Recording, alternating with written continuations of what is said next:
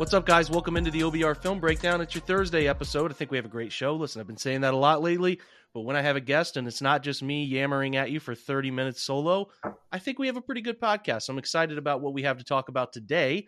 Uh, quick notes on the OBR. Reminder that the OBR Wednesday Twitch show is happening right now as I'm recording. If you're listening to this on Thursday, check out that replay with Barry and Fred. They do a great job on that show. Uh, otherwise, notes from the Browns today, they went out and signed another corner, putting themselves up to 16 defensive backs on the roster. Obviously, that will get trimmed down closer to the 10 number by the time the 53 man comes, but a lot of new faces. Parnell Motley is the new face. Go ahead and uh, check out the OBR website where we wrote up some information about him if you'd like to know more. Otherwise, there is a Martin Emerson film room that I finally got around to putting up. Check that out. That's up on the webpage for VIP subscribers think that's a really interesting look at a lot of the strengths and weaknesses of that player, which we're going to talk about here in just a moment.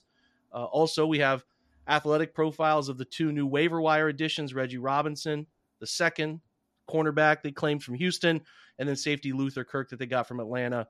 Both, according to some Cowboys people I follow, Cowboys legends of training camp day. So go check that out. And then another fun study for VIP members. We did an analytics uh, study here by Anthony Reinhardt. We did reaches and steals in the draft. He took a look at data from big boards and stuff from people that do the analysis pre-draft looked at which guys are steals which guys were reaches based on that data. It was actually a really fun look at some of the recent browns drafts so go check that out.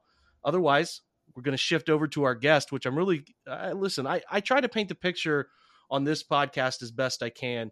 Sometimes i think you're pigeonholed into a lot of my opinion on opinions on these guys and i always like to bring in more opinions especially people that i feel do the homework and I think Pete Smith, who we're going to bring in here in just a second, does the homework as well as anybody, if not better than anybody who does this stuff. So I always really value getting some time with Pete to talk about these prospects because, again, as you guys know, I try to give you the positive and negative of the Cleveland Browns. Yes, at heart, I'm a fan. I pull for the organization, but we have to keep a neutral, balanced look at this thing. And when you draft a group of prospects, everybody wants to look at the greatest possible outcome. And I love that. We try to do that all off season, but you do also have to look at what is the path to failure for these guys because not all draft picks work out. Right now, Andrew Berry has yet to cut a single draft pick he's had. Not that all have produced, but he's yet to cut a single draft pick he has. That day is coming, whether we want to believe it or not. And we have to look at what the outcome could be for some of these guys. Obviously, the Browns didn't even get a pick selected in this draft until the 33rd pick. So, or sorry, in the day three, I should say, the third round. It's not even day three, it's day two. I'm screwing it all up here. It's uh, the Browns didn't actually get a pick in this draft until the third round. So it's even further down the scale in what was already a weird draft. So I want to look at what Pete thinks. I want to look at the angle of uh, some of his comprehensive reviews, which are fantastic. Obviously, you know, Pete has been on this podcast many times, writes for SI, does a great job over there. Uh, with with all of the content that they put up on a consistent basis, make sure you're checking that out. He also has his own podcast for Pete's sake, and then he's everywhere. He's ubiquitous. He's all over the Browns market. Pete, welcome into the show, man. I'm really excited to get your opinion on some of these guys. Yeah, I'm. Uh, I'm excited to, to be here, and and we've touched. You and I have touched on a few things with some of these guys, but uh, yeah, it's always fun to to get together and do this stuff. Yeah, let's let's dive in right away because, like I said, I want to ask you questions because people listening to this pod have heard my opinion, and if they haven't heard your opinion, I think it's a great platform to do it. So we'll start with Martin Emerson. Like I said, I just put up a film room on the guy. Uh, I'm curious whether you think he's a great fit for what they do zone conceptually, because obviously Mississippi State played a lot of zone. He played a lot of off man, and they might think that's a good fit here. I'm imagining that's a lot of what they like. What do you think of the player? What do you like about him, and what are you concerned about as far as his fit long term? So, going into just doing the draft process of like trying to figure out guys that made sense for the Browns and doing mock drafts and all that stuff, I watched a ton of this kid. And I always came back with the thought, I love this kid, but I don't think the Browns will be interested. And it's because the way the Browns play defense, they are technically a zone team, but it's like zone to get to man. And what I mean by that is like the Browns play, you know, combinations of cover three and some of their looks in cover one and, and some of these things. And, and realistically, all they're really doing is allowing the offense to dictate matchups so they don't get rubbed. because if you play man, that's you're going to get that endlessly as mesh concepts and, and all this other stuff. So the Browns basically say, okay, you pick who we're going to cover.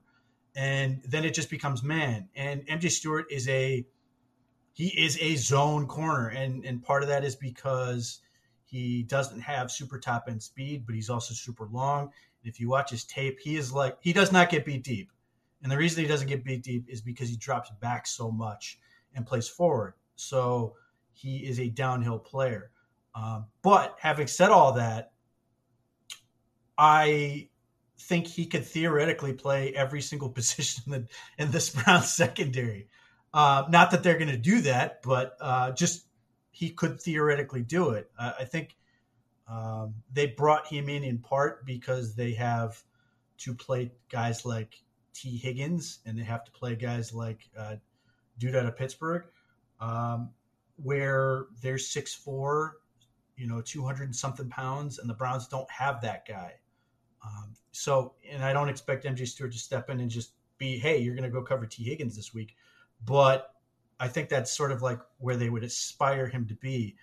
Uh, you could, you had mentioned to me, and I thought it was interesting that you could have him sort of be like the backside cover three, cover three guy, which is interesting mm-hmm. because he is so long. Like I, I watch him on tape, he looks like a vulture. He's just so long, and he's a little bit high cut and some of those other things. But if you watch him play and, and looking at what the Browns need, I think they're going to give him every opportunity to, to, to, win a job in the slot. And I don't know if that's going to be the nickel, but I could sure as hell see where he plays the dime. And it's because, you know, and football coaches who, who, who, do this know what I mean when I say he's a dick. I mean, and I love him mm-hmm. for it. He is an absolute dick.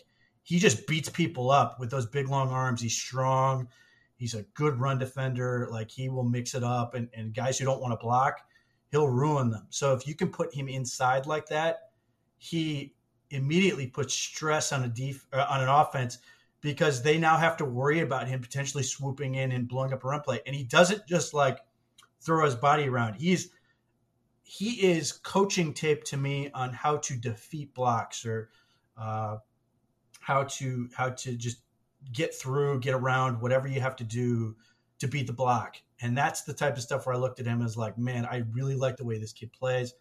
Uh, but again, you look at it, you, you, question the speed, you question some other things that he does in terms of like what the Browns specifically like to do with their DBs. Yeah, so that's that's the thing. So if he, you know, there's some tape, there's some good tape of him against Jameson Williams out there. I think from his stretch with Alabama last year where he covered him in some nice double moves. I think it was like a blaze out that they got matched up on, and he did a nice job covering that. But you know, there's a simple 12 yard in breaking curl, just a just a tight return to the ball from a bunch alignment where he's kind of in again in that bail technique, and he doesn't quite get downhill off the top of his his his, his plant foot as quickly as he needs to. Can't close the gap, and Jameson Williams turns it into 75 yards and a touchdown. And I think the only thing that, that is going to stop the young man is probably bursty twitchiness.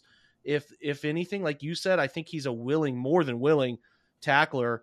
You know, I talked to to, to Paul Jones about this, uh, who covers Mississippi State for two four seven, and he's talking about how just business like this guy was, how he came in there and he told Paul as a freshman, I'm going to be here three years and I'm going to be in the NFL. And like, that's kind of a rare thing for a young man to say.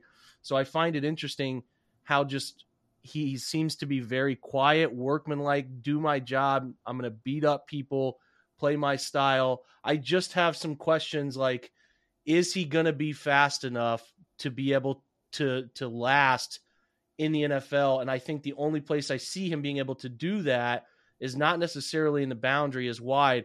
So you think he he has a real shot to play nickel and be successful at it? You think he can overwhelm some of those smaller types and you know, mug them up a little bit to eliminate some of the quick stuff and two way goes. So, you know, I, I'm I'm I'm pretty curious about that. You feel you feel if they moved Troy Hill that he is a is a fit because that's a question, Pete. Is you know if they move Troy Hill, moving Greg Newsome inside, you know, I, I could see it, but doesn't seem like the greatest use of Greg Newsome's skill set. But that's what I'm curious from you. Like, you think it's is it Emerson at the top of your list to give a crack as as this nickel guy, or do you think there's there's somebody a little better on the roster for it?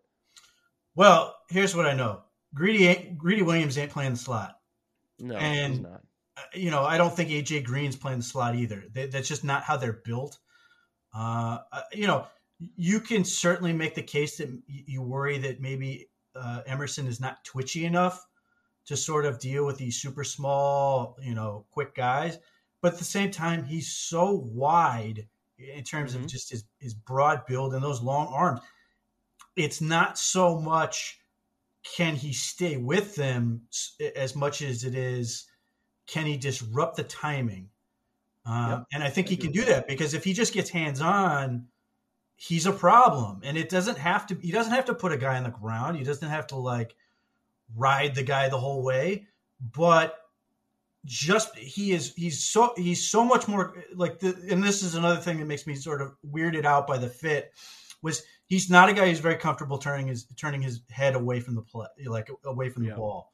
He he's a guy who wants to play downhill and he wants to see what's coming at him which is fine but i think that's more reason you might see him play in the slot. And that's why i don't necessarily go oh man this guy's going to step in and play nickel. He certainly could but it is why i could see him becoming MJ Stewart and becoming that dime guy um, yeah. because they don't really have an obvious guy for that. I mean, look, I, I, you brought back Ronnie Harrison, I get it, but Ronnie Harrison might be better suited to be sort of a Ronnie Harrison be essentially a linebacker, and then yeah, if you get into sort of an obvious passing situation, so you get in these four receiver set type looks, that you bring in Emerson and you say, you know, you're better suited for this.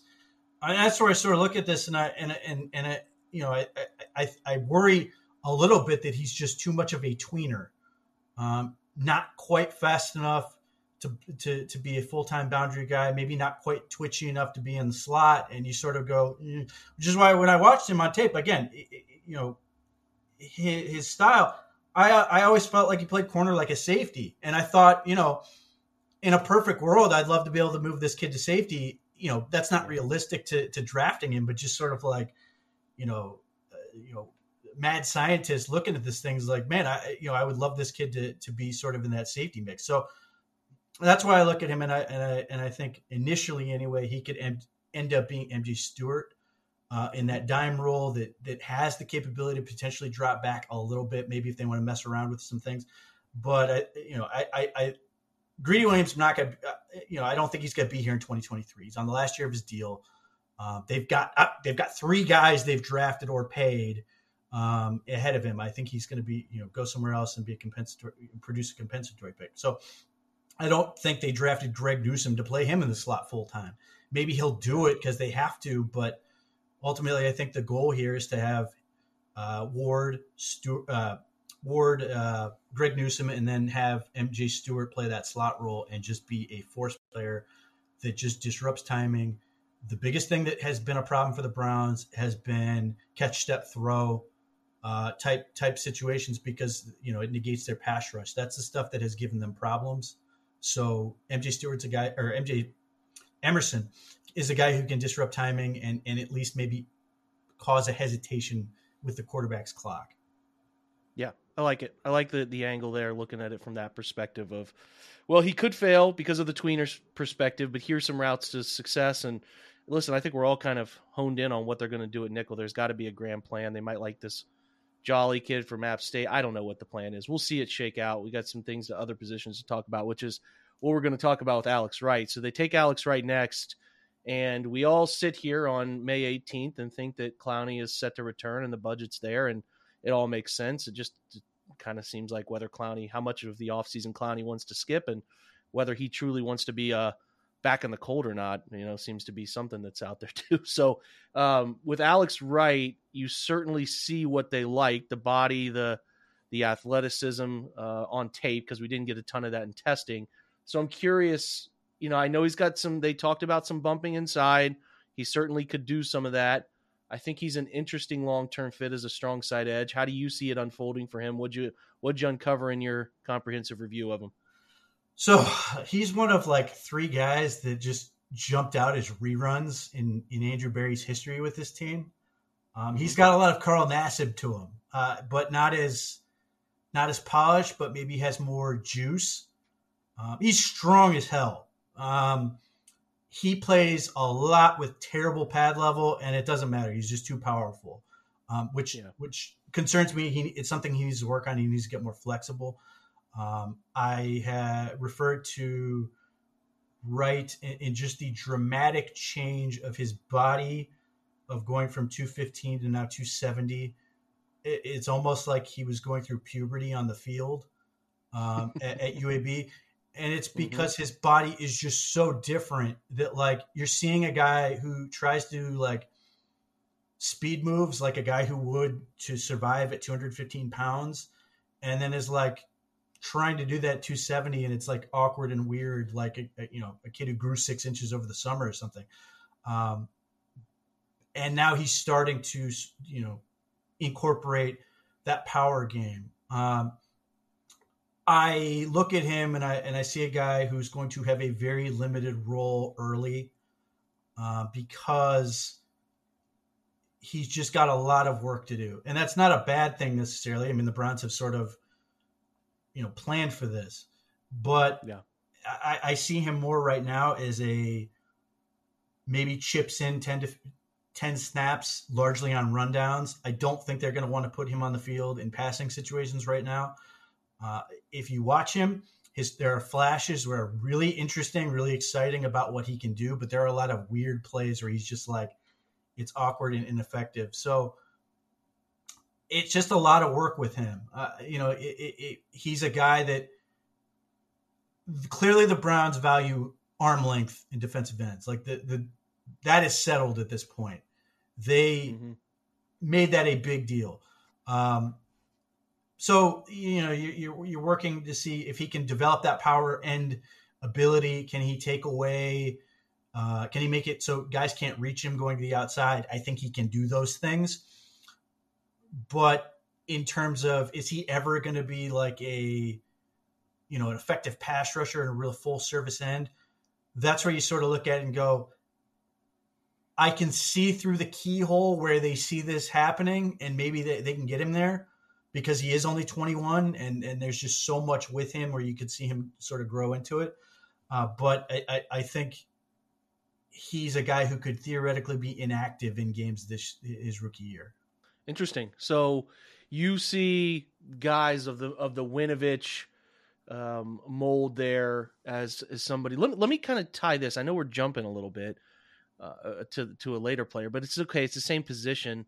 Do you see Isaiah Thomas as a more interesting prospect? Like where everybody's trying to make a, good bit of of uh, of, of tie-in about how this kid could ultimately be uh, more of an impact than somebody they took earlier at the position. Like, do you see Isaiah Thomas as a better fit right away? I'm just curious where you see that rotation going if there are some outcomes that involve Wright being an inactive for certain stretches.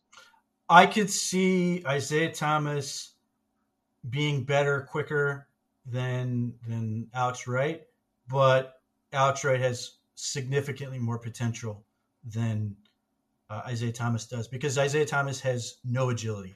None. Uh, it, he can't move uh, at all when it comes to his his hips. He can't do a lot of those things that are going to make him like an interesting guy. But if you're just saying we're going to play a game tomorrow, I can put him at base end, and I know he's going to do his job as a run defender. He's just he just yeah. he's very smart. Um, you know, you you watch Isaiah Thomas, and they put him anywhere on the defensive line, and I think a, the, a reason they did that is because they could trust him to uh, to execute his role and understand what his job is within the defensive defensive scheme. Um, he does exactly what you, you, want a defensive end to do, uh, whether he's whether he's outside and it's taking away the run but not getting too far upfield, and if he's inside, he's stout at the point of attack. He doesn't give up a lot of ground. So if you're just looking at this and you're going, in a world where Jadeveon Clowney resigns and you have Myles Garrett and you're just saying, we just need some guys to give them, you know, some some reps to give them a break. Right this second, I would say Isaiah Thomas is more equipped to give you reps on on run defense. Now, you know, in, in four months, that may change, but uh, just in terms of, I, I, I, just think a guy like Isaiah Thomas is, is he's very easy for a coaching staff to trust, and I think that goes way farther than people realize in these type of things because that's that's the name of the game. Are you going to step in there and do the job? And right now, Isaiah Thomas is a guy who will do his job. Yeah, but that's a good thing to illuminate too for fans is to understand that there's just a limited amount of upside when you're when your athletic traits are not high. You know, people will ask, well, why don't why don't you, you know, why do you guys talk about RAS so much, or why do you guys talk about all these other things that involve athletes to tape, tape, tape? Well, you're looking at how big is the growth potential, and while Pete's making a great point here about Isaiah Thomas being able to step on the field and be a better competitor right away than Alex than Alex Wright. I think I think he's spot on here.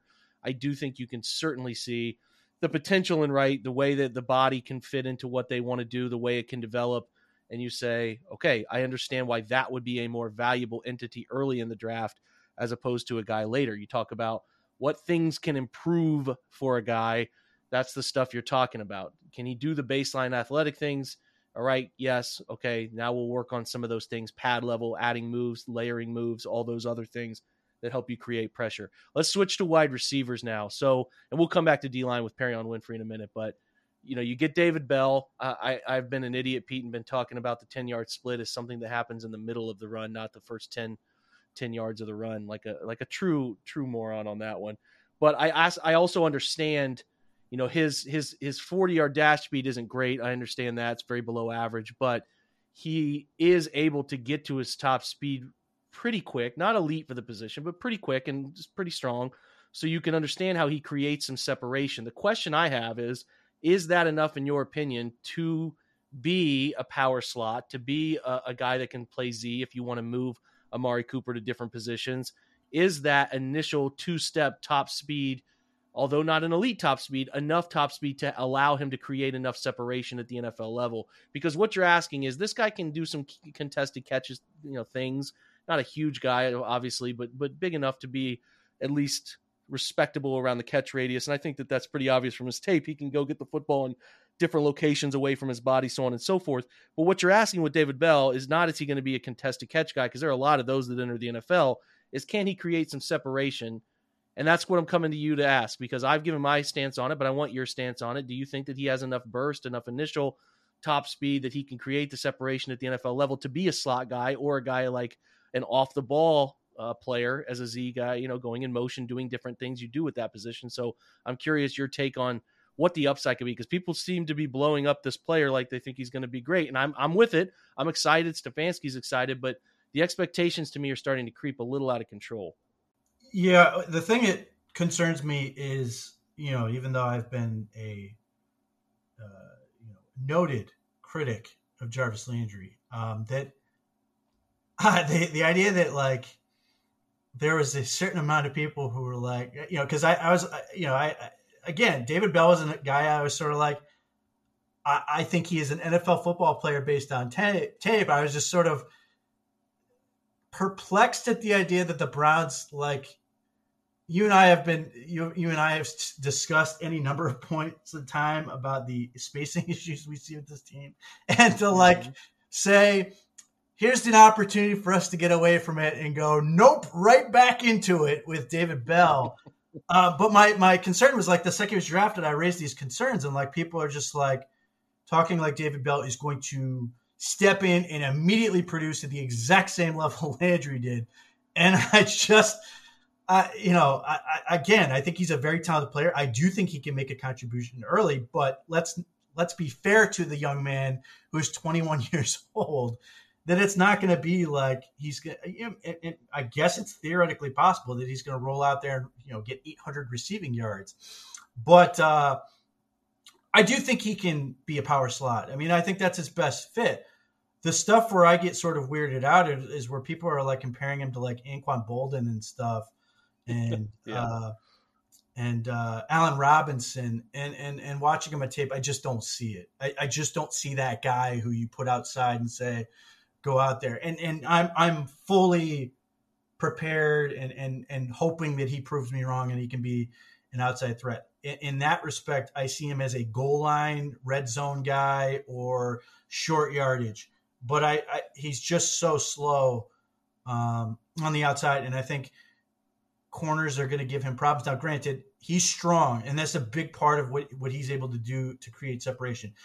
The Browns have assembled a, a theoretical starting three that are all at least 210 pounds. Like they are muscled up, um, which works. But again, I, I, get worried about him being able to do enough against NFL corners on the outside. But in the slot, he just he's sort of like a a half the halfway point between a tight end and a receiver in a way that sort of Landry couldn't be because Landry was you know five eleven and you know 190 pounds, and then that last year he was like uh, you know 180 something.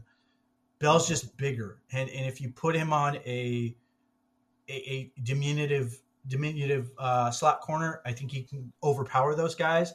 And if you put him on like a, a linebacker or a big safety, I think his feet are too quick for those guys. Um, and I think that become that that's where he's good. You you mentioned his ten yard split, but just watching him, he's got for all the things you can complain about him, and, and he's slow. Let's he is slow. There's no getting away from this fact. That that that, that number is not lying to you if you watch his watch him on tape. He just can't go very fast. But his body control and his feet are incredible.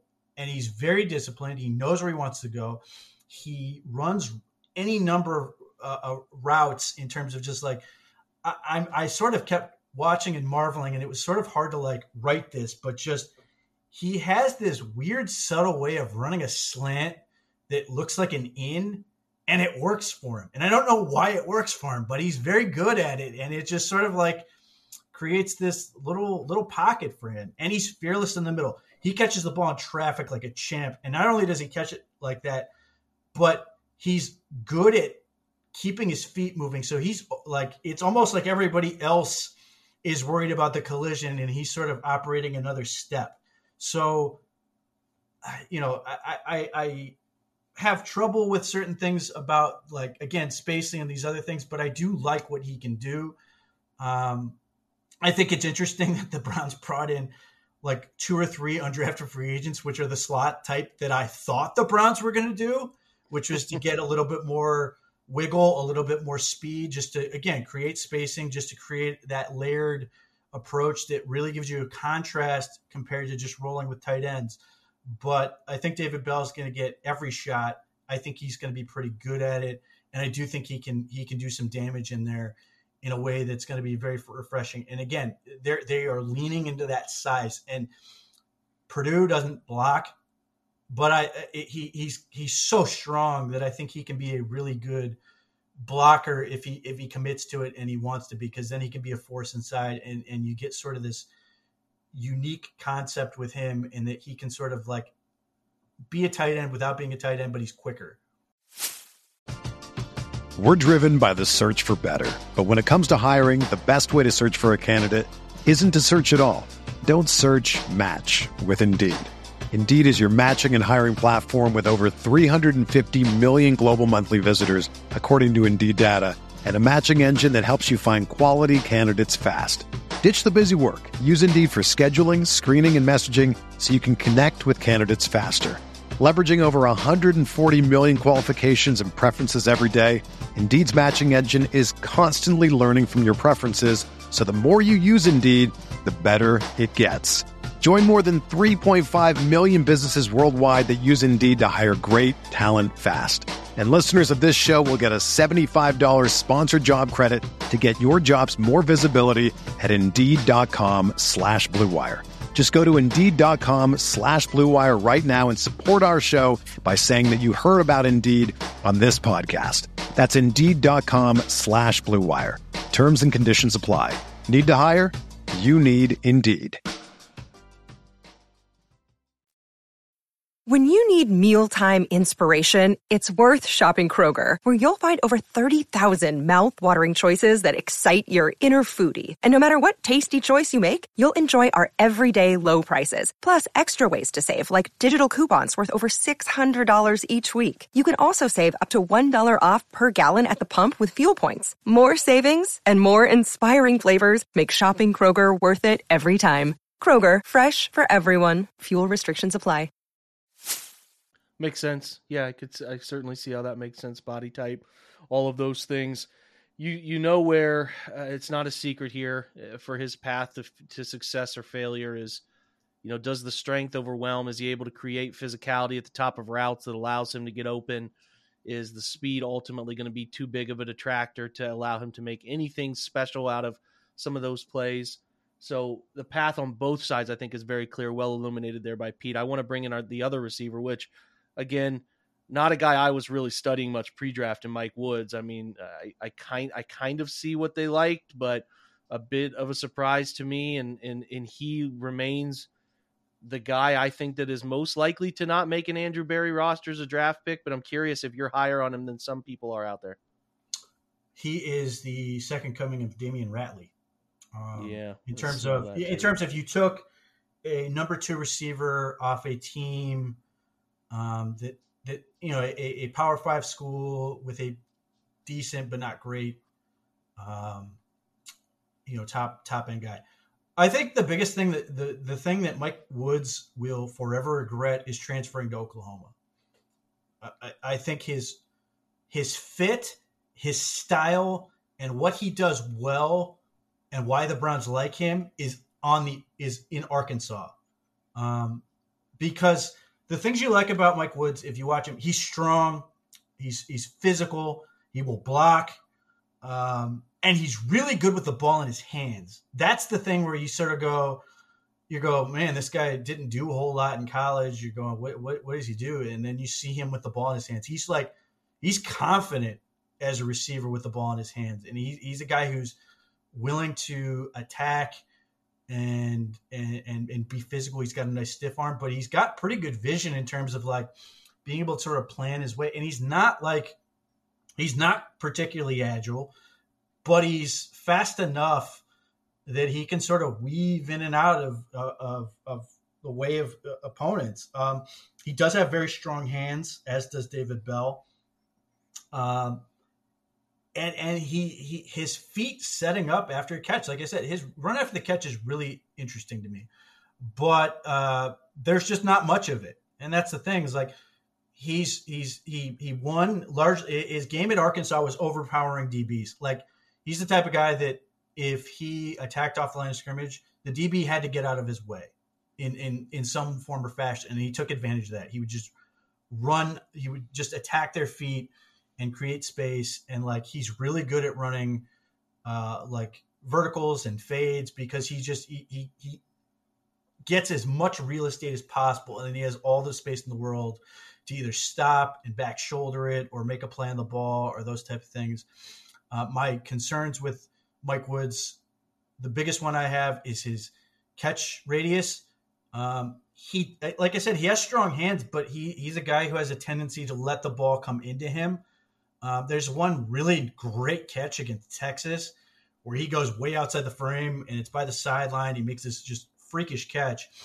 Uh, and there's a couple of those, but so often he's willing to sort of short arm it and gator arm it. And I, and I think that's where I see where he could really, really have a problem in the NFL is he's going to go against corners with long arms who are able to either poke the ball out before he gets his hands on it or are going to be able to rip it out from him because he doesn't go out and – snatch the ball cleanly. But he's a guy, I think the Browns think he can have inside outside versatility. I think they think he can sort of, you know, be an overall depth guy. Uh, I have to assume they know something about him in regards to special teams because whoever wins that that last roster spot has to be really good on special teams. Um, and and we'll you know uh, uh, there have been any number of times where the Browns have kept some guy that most people have never heard of, and it's entirely based on that. So I think that had to play a role. But if you're you're just looking at it and you're going, um, you know, what are the likelihood of this guy's going to be on the team in three years? I would say it's pretty low. I would too. I would too. It's just he does some things at an NFL level, but it's just not enough to me. Like it's just you have to you have to find some way to separate yourself and and he feels like a guy who's just kind of adequate at enough things like Damion Ratley was to hang on to a roster for a couple years somewhere Cleveland bounce around to another organization and you're always looking for upgrades so you know, it's it's there's some things to like there. There are some things that you could see developing. You're taking a lotto ticket here that maybe they do develop, but like you said, I I do think he also would have benefited from you know, he stuck around Arkansas for the first three years, right? When they were they had pretty terrible quarterback play and structure, and then the year after he leaves, they finally figure some things out, and I do think that offense would have benefited him more. So maybe the Browns are trying to do a little bit of that. Maybe they're trying to project ahead with him. We'll see where it shakes out, but I do think he remains the most likely guy to, if they moved off a player from this class, you know, he comes in and maybe disappoints, and you can see it right away. So uh, let's talk real quick. There's there's two guys before we get to uh, the kicker. This is Jerome Ford, who's, you know, I think Greg Cosell had had gone on a limb. Who we all respect Greg Cosell in this this industry of uh, film breakdown is is you know kind of giving him a similar outlook out of college to Kareem Hunt, a very downward running A to B guy, does not really have a great load of patience, but can get downhill gap schemes, is going to run off of a cut really well in terms of you know, one cut off a block, all of those things that you need. Uh, it's just, it's just, um, again, it feels like a guy who is largely okay. You know, I can, I can see it. It's tough to see him being a difference maker, though. I'm curious what you got out of it. Uh, yeah, watching his tape, Kareem Hunt screams out at me. You know, I don't think he has as much talent as Kareem Hunt, but I totally understand where that comparison comes from. Um, he's big and he's very strong. There no getting away from either of those two things. He is great inside the five yard line, which is obviously something that Kareem Hunt has done really, really well for the Browns. Like in a way where people have always sort of scratched their head and go, why isn't why isn't Nick Chubb getting the ball there? That Kareem Hunt's sort of been that weird find the end zone guy. Like Jerome Ford's fantastic at it. But the other thing with Jerome Ford, and the thing I've always sort of been a little iffy on Kareem Hunt, is his vision. He just, when you, you run gap concepts and you're saying, you go here, he's way more confident and way more effective than he is at trying to diagnose what zone lane he should pick. Um, it doesn't mean he can't do it. It's just, I feel like they took him presumably with Stump Mitchell saying, "Yes, I can get this out of him," uh, because it, it, you know it's aspirational in some ways. Um, he, I, I, his the way he runs behind blocks, I always feel like he's. It's not like a half a beat. It's like a quarter of a beat where he just gets sort of like he gets stuck, and it's like he doesn't have to stop, but he has to hesitate enough where you sort of get frustrated. He doesn't sort of anticipate that block enough. And, and I don't know if you've seen that and you're like sort of having that same feel. It's it's hard to describe, but you're always sort of like going, I wish he could see this just a little bit quicker because it stops him from from really getting his momentum going. Because when he has a head of steam and he can anticipate the hit, he's he's got great contact balance. When he yeah, doesn't, it becomes a little he he goes down pretty quick, and you're like, mm, I don't know. Um, but the thing where you look at Jerome Ford, you go, wow, is his ability to catch passes and his ability to run routes.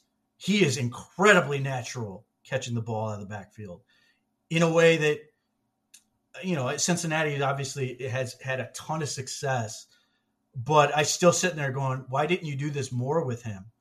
Like on a wheel route, Jerome Ford is deadly because he, he, he not only runs the route pretty well, but he's so smooth from catch to run, and he's got it. He's he's fast enough. He's got if you give him, you have to block the hole for him to get there, but if he's got space, he can house it. Um, so when he catches like a, a wheel, there is nobody to stop him, and it's it's like I said, it's you're sitting there watching. You go, why am I not seeing this more? So he's way more than just a guy who can make a check down work, and I think that's a big reason the Browns liked him. Um, as a blocker, I sort of look at him and go, I, like I, he, it's not that he doesn't have effort, but again, vision, again, just his body positioning can get him in trouble, and, and I think he's got to get that part right because if he could get that part right, and maybe the Browns go get it right in, in camp this year, then I could say Jerome Ford can step on the field right now and contribute as a pass catcher. Now, having said that, short of injuries, that's probably not going to happen because they've got Nick Chubb, they've got Kareem Hunt. Uh, and and who knows? Well, you know, I, I don't anticipate D'Ernest Johnson's going to be on this team, but um, you know, he's still here. So it's going to be a difficult, you know, way way for him to find reps early. Uh, but I think ultimately the Browns somehow, some way see him as a cost effective Kareem Hunt. But when I watch him and when I sort of project forward, my my thought process has been the Browns would take a running back this year, and they're going to take a running back next year uh, to sort of fill out that room behind Nick Chubb, uh, and, and, you know get get the cost down. And I don't anticipate Jerome Ford doing anything that's going to make you think you should draft a running back later or not at all and pick up an undrafted free agent next year. I think you're going to want to get somebody probably that third, fourth, fifth round area again to try to give Nick Chubb a better complement. Yeah, I, I, certainly see that. the The stuff about the pass game hasn't really been hit on enough. I do too see a high amount of flexibility there. I, I would say that, like you're kind of reiterating here, is he's not going to get that opportunity early unless something crazy happens. Which in the last two years, Kareem's gone down, Nick's gone down. There there could be injury opportunities, so you don't want to say never, certainly. So he could have that opportunity, but uh, I think the plan is to bring him along slowly, give him a bigger role as 22, sorry, 23 arrives, and then let uh, let him have that opportunity to see if he is gonna he's gonna be a guy for the future. And I do think that, you, like you said too, running back will be something they continue to keep their eye on. So the biggest boomer bust player here, eh, I don't know if that's true or not. He's close to it, but Perrion Winfrey, the guy that sneaks to the fourth, and everyone loves the opening interview, and everyone loves uh, the energy that he brings. And I get that, you know, those guys are important too, but there's a reason he's there in the fourth round. I think he is a lot. I think the personality is a lot. And sometimes if you talk to people connected to Oklahoma, there was concern about some freelancing, not doing your job within a defensive tackle role because people can forget that as a defensive tackle, your job is not only to make plays for yourself, but to free up plays for guys behind you. So there was some of those concerns. He did catch fire late in the year, you know, into the Senior Bowl, and that kind of gets people. I mean, you know, this guy was this guy was being mocked to Cleveland as pick 44 for for a lot of smart draft people going into this thing. So I've tried to do my best to illustrate why I think he got to the fourth round. Why do you think he gets to the fourth round, and what kind of expectations do you have for him, Pete? He got to the fourth round because he has fourth round tape. I mean, that's that's it. I mean, Oklahoma's tape is his tape is awful at Oklahoma. I can't like I understand that he's really quick off the ball, and there are times he he has tools to be a phenomenal pass rusher. He can he, has got that you know really quick first step. He can be super explosive, generate a ton of power quickly, and he's got those big long arms that when he uses them right, he's just devastating. Like he can absolutely destroy a play that happens about one out of every you know 20 25 snaps the rest of the time he's awful and it's because he does a, a few things that are problematic he has 35 and a quarter inch arms this is great you never see him or you rarely see him on his college tape and it's and, and a lot of it you know I, I i i can't help but wonder if he was trying to go for highlight plays for the sake of thinking that was going to help him. But so often I see him like dive into the line with his shoulder, thinking, oh, I can get through and I'll make a play. But it, it rarely works because even college linemen are good enough to just basically just matador you. But then he, he, you know, is it doing the things of a defensive tackle? Like so many people will go, well, he's not a nose tackle. Okay. Well, he's not three either based on based on that tape uh, because he doesn't take on contact well. He doesn't use his hands well. He doesn't position his body well to to do these things, and and he cannot take on it like he, there's no taking on a double team the way this guy played at Oklahoma. It's just not going to happen.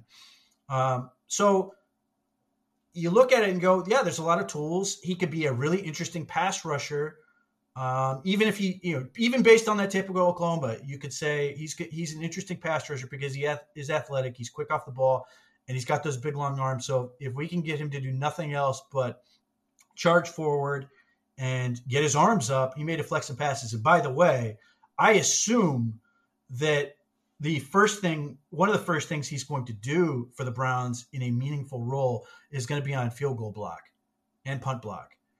Because one, the Browns are god awful at it. And two, yeah. because and Winfrey's built for it. I mean, you, you accelerate quickly, get some penetration, get your hands up. And he made block kicks doing just that, which the Browns People don't understand that, Pete. They don't understand that interior pressure on field goals, whether it's it's leaked pressure or a guy with a genuine like arm span to to get in the kicker's line of sight and alter how he approaches the football ever so slightly is so important, man. I don't think people get that. Now, you know, there, I cannot prove this, but I am absolutely going to to say that that uh, part of the reason the Browns are so god awful on field goal block this past year is the defensive tackle position offered nothing, and that there's no stress on the unit and, and the operation kicking the ball. And like I said, I can't prove there's no data to it, but the Browns only, you know, opponents only missed one field goal all year. Yes, there's some element of luck to it, but the team that was the best in the league was the New England Patriots, and they, you know, teams made 66% of field goals against them. So maybe luck's a factor. It ain't that much of a factor. There's got to be something else there. So I think Winfrey's going to do that. Um, the problem here, and what makes Winfrey a really weird evaluation, is that he skips their bowl game and he goes to the Senior Bowl. And I don't know what happened in the two months between there. I'd love to ask him about it. But again, it's not because he played a different alignment. You watch the tape of the Senior Bowl of him practicing, you watch the game, you watch drills, and suddenly his hands are consistently where they're supposed to be. He's got his body locked in the right place to sort of take on contact, and he's driving guys. He's he's fighting pressure with pressure, something he never did at Oklahoma. He's chasing plays, and suddenly you go, not only does this guy actually play the run, but he might looks like he could be a functional player in that role. Now, I don't think he'll ever be a great run defender, uh, and and you know the Browns don't aren't really asking him to be. They want two gapping door stops that are going to clog things up. But you could at least you know be in a situation where you're third and third and you know some distance that could theoretically still have a run play, but you want to have more of a pass rush and go, okay, you know, we can put him in there and do that. But that's the question. Did he all of a sudden like really work hard and get better at it? Or was there something else there? Like you know was he was he selfish at oklahoma? Was he sort of disengaged because he didn't like playing a zero? Or you know even though by the way he didn't play that much zero. Like he's all over the place on the defensive line. Um, yeah.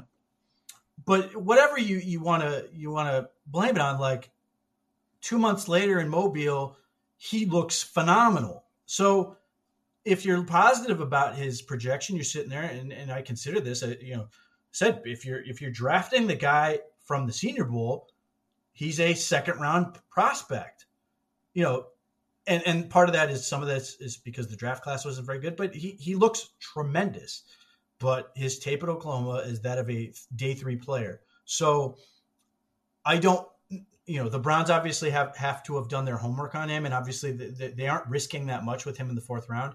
If he's nothing else than a, a situational pass rusher, he could be very successful and have a, a very good run with the Browns. And and you know him and him and uh, Taven Bryan could step in and be that group immediately and be a really nice unit if the Browns ever have you know three starting defensive linemen that are going to come and stop the run. So if they get Clowney, if they sign a guy like you know Akiem Hicks or, or Zach Kerr or Eddie Goldman or whatever, and suddenly they're putting teams in obvious pass passing situations, and you can put Garrett and and Clowney and then Winfrey and and Bryan in there. All of a sudden, you're going, okay, I'm excited about this. But if you are a person going, well, the media said he was going to go in the second round, so you know, based on that, I think he's you know he has a chance to come in and start.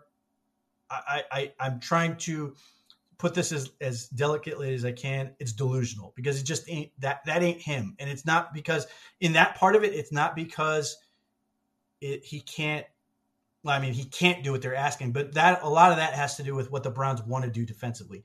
Perrion Winfrey does not fit in the run stopping mindset of of the Browns. He's he's was drafted to rush the passer, and in that sense, you sit there and you applaud them by getting one, getting him in the fourth round, because that's a great place to take him, and then two, because he he does have a real skill set to to be an impact pass rusher from that area.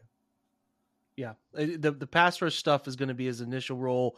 I don't know the the projecting him to ever be more than that is is a stretch. So if it happens, great. If you just get a pass rusher penetrator for those things, some special teams influence, yeah, that's that's a win for the location you took him. We'll see if that's what ends up manifesting. Last guy is Cade York. Uh, I, am curious. Well, there's two more. There's Cade York, and then we'll get to to uh, Dawson here. They list as a guard now on the website.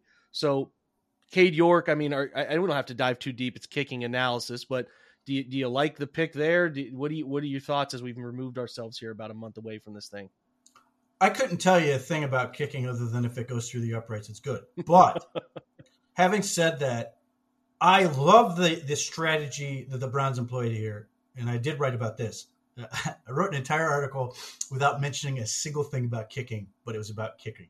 Um, he it, like you looked at this and you went to the offseason and one of the things everybody was clamoring for was going go out and get the best kicker possible in free agency and mm-hmm. young ho kim or whatever his name Young Ho Koo gets a five year like 24 million dollar contract the browns don't have that money for a kicker um, and i think his first year it was worth three million dollars um, so you know that that wasn't reasonable but you combine things like one, not a very good draft class in general.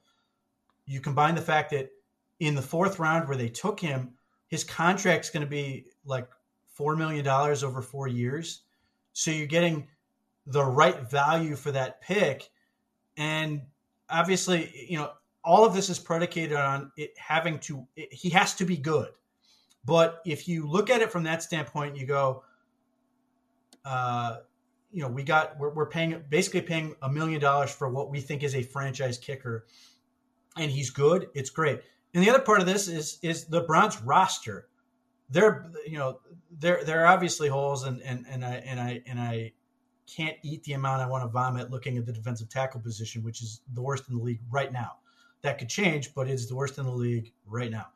Having said that, just looking at this draft and sort of what they could have, a, have picked at that pick, yes, they could have taken a position player, but Cade York is going to make the team, and and that's that's a factor. And and there, you know, this is a year where the Browns may see two players they drafted not make the final roster.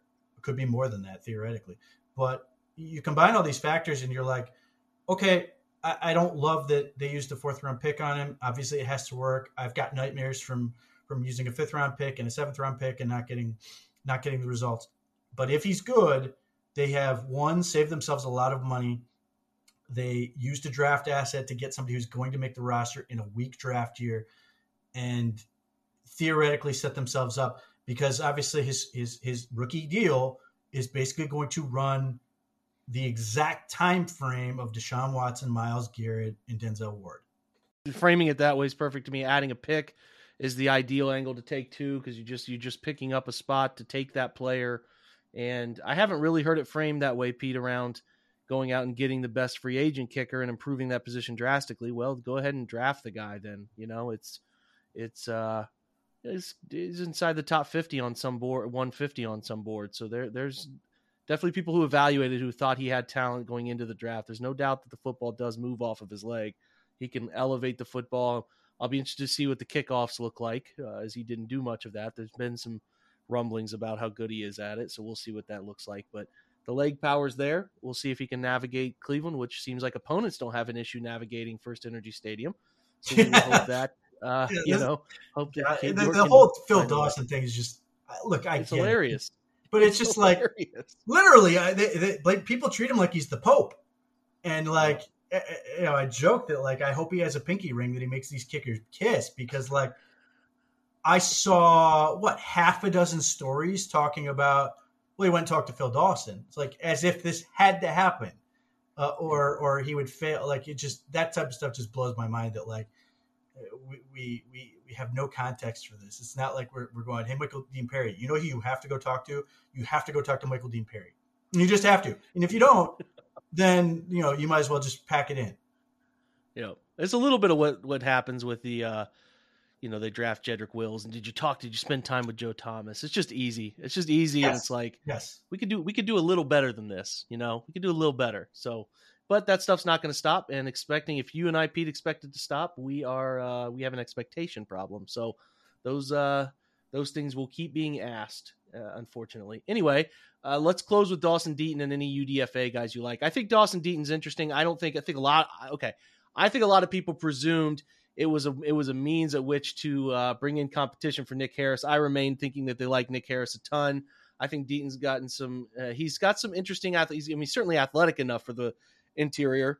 They list him at guard, not center. That doesn't mean anything really, other than they, they're not going to pigeonhole him at center. So interested in where you think he can potentially fit, and then any UDFA guys that you think are worthwhile, uh, which are you know pretty slim pickings. But I'll let you, you you give me anybody you think might have a chance to outside chance to make the roster? Uh, yeah. So uh, Dawson Deaton is athletic enough theoretically to play tackle. I, I mean, I don't think they're going to do that. Obviously, I think they, they are content to say guard center uh, interior guy, which is fine. I think ultimately he's going to end up on the practice squad, and unless he can somehow beat beat out Ethan Pocic, but I think the goal here is that he's on the practice squad for a year. Ethan Pocic is is here for a year and then he takes the job, the, the roster spot that Ethan, Ethan Pocic has. Uh, certainly, it is advantageous that if Deaton can play multiple spots, that helps him. But, you know, I think, you know, look, every practice squad wants to keep a guy who can snap. Um, and I think ultimately that's what he's going to be. And I and I I have interest in him uh, as a player. I do think he needs to continue to change his body um, he's top heavy. I think he needs to get a little bit better with his leg strength, but he's got good movement skills. He's he's smart. His his philosophy on pass protection is fascinating to me. That he's like he he he plays uh, pass protects like he's uh, like he's that Kwan kid for the the Guardians. You're not. He's going to get contact. It may not go far, but he just needs to get a little piece.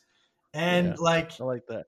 He uh like you know he'll he'll he'll he lets the guy dictate what's going to happen. He sort of responds. He's very nimble working laterally. Um, so he's interesting. Uh, you know, he he does have tools that suggest he could be a, a a, guy who can contribute down the road. But but you know, this is the problem for the Brown, and it's a great problem to have. Is they've got about what 13 guys who could play on NFL rosters that are that are theoretically attached to the Browns roster, either because they were injured last season or whatever. So it's tough. It's, it's going to be tough for him to make the roster just by the numbers. I'm curious to see how some of these things work out. If the Browns, you know, start to move some guys earlier, um, you know, you got guys like Drew Forbes and and and, and players of, of that ilk that are interesting. But if the Browns are, are ready to move on from them, they may want to go ahead and do that. Uh, there's some tackles in that in that thing too, but uh, but ultimately, I do think that the goal here is to get Deaton to, unless injuries happen. This obviously uh, you know a factor, but I do think the goal is to ultimately get him to be on the practice squad this year. I could see I could see the fit. They are kind of looking at him to be somebody along the lines of a, that that moldable interior guy, and really, I mean the the ability, like you said, to flex out to tackle that's a lot of what you're talking about. They need guys in a pinch. Hance is a perfect example of a guy we think is a guard center guard type. They've only had him as a guard center guard type, but they viewed him as a guy to put out a tackle largely by necessity, but guy who could do it. And, and you're looking for athletes who can do that kind of stuff. He does fit that mold as a guy who you can develop, continue to work with, practice squad, and bring him up the next year after you've maybe moved on, let go of, or whatever some of those pieces that they have. Because they have – like you said, nice interior offensive line pieces. And now with Hubbard and and Hudson and some guys that I think can play along the outside too, they they continue to just add interesting moldable pieces there. Uh, so the you talked about the two wide receivers of the UDFA guys that they brought in that are certainly of more of the slot fold. Like, is there a name or two you think has a real shot here, or are you really just this UDFA class is just going to be here and disappear? I'm curious which guy stood out to you a little bit.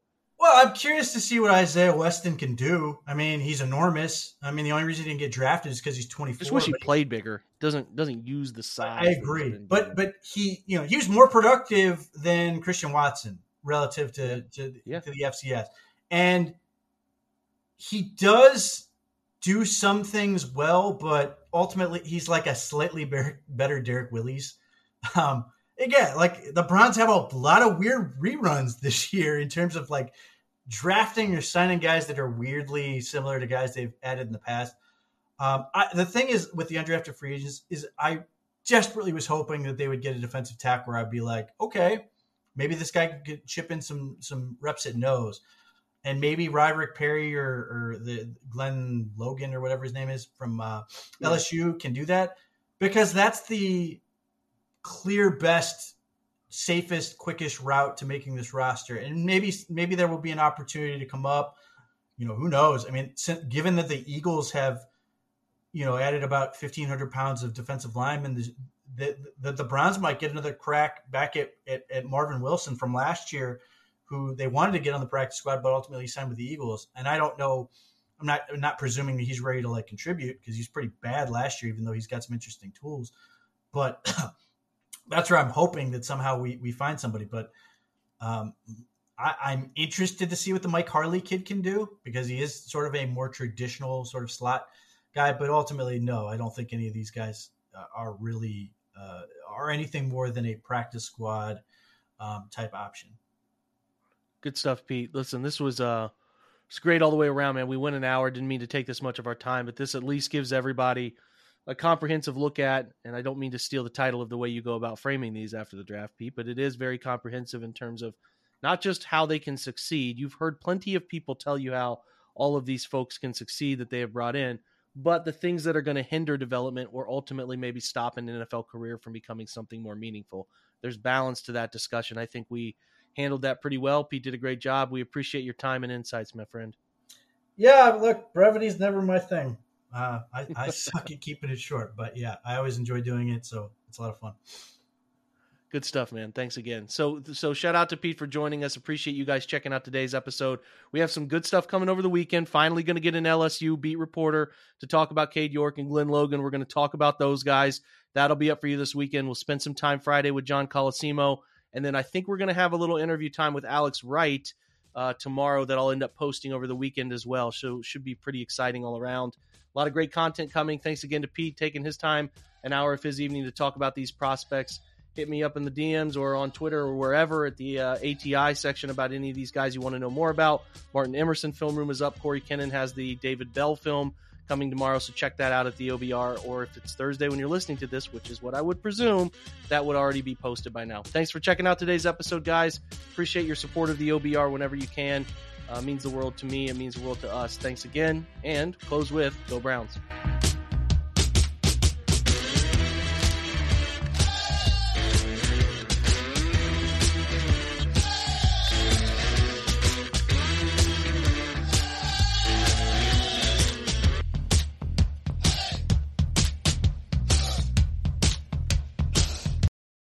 Everyone is talking about magnesium. It's all you hear about. But why? What do we know about magnesium? Well, magnesium is the number one mineral that 75% of Americans are deficient in. If you are a woman over 35, magnesium will help you rediscover balance, energy, and vitality. Magnesium supports more than 300 enzymatic reactions in your body, including those involved in hormonal balance. From functional medicine doctors to mental well-being and female hormone experts, we all know that magnesium is the one mineral to improve all aspects of well-being and health. But which one? Magnesium Breakthrough from Bioptimizers, the trusted choice recommended by leading experts with seven best absorbed forms of magnesium to ensure your body receives the support it needs for overall well-being. Go to bioptimizers.com slash balance today and use code BALANCE10 for 10% off. Support your journey to wellness at B-I-O-P-T-I-M-I-Z-E-R-S dot com forward slash balance. Magnesium Breakthrough from Bioptimizers, your foundation to optimal health and vitality.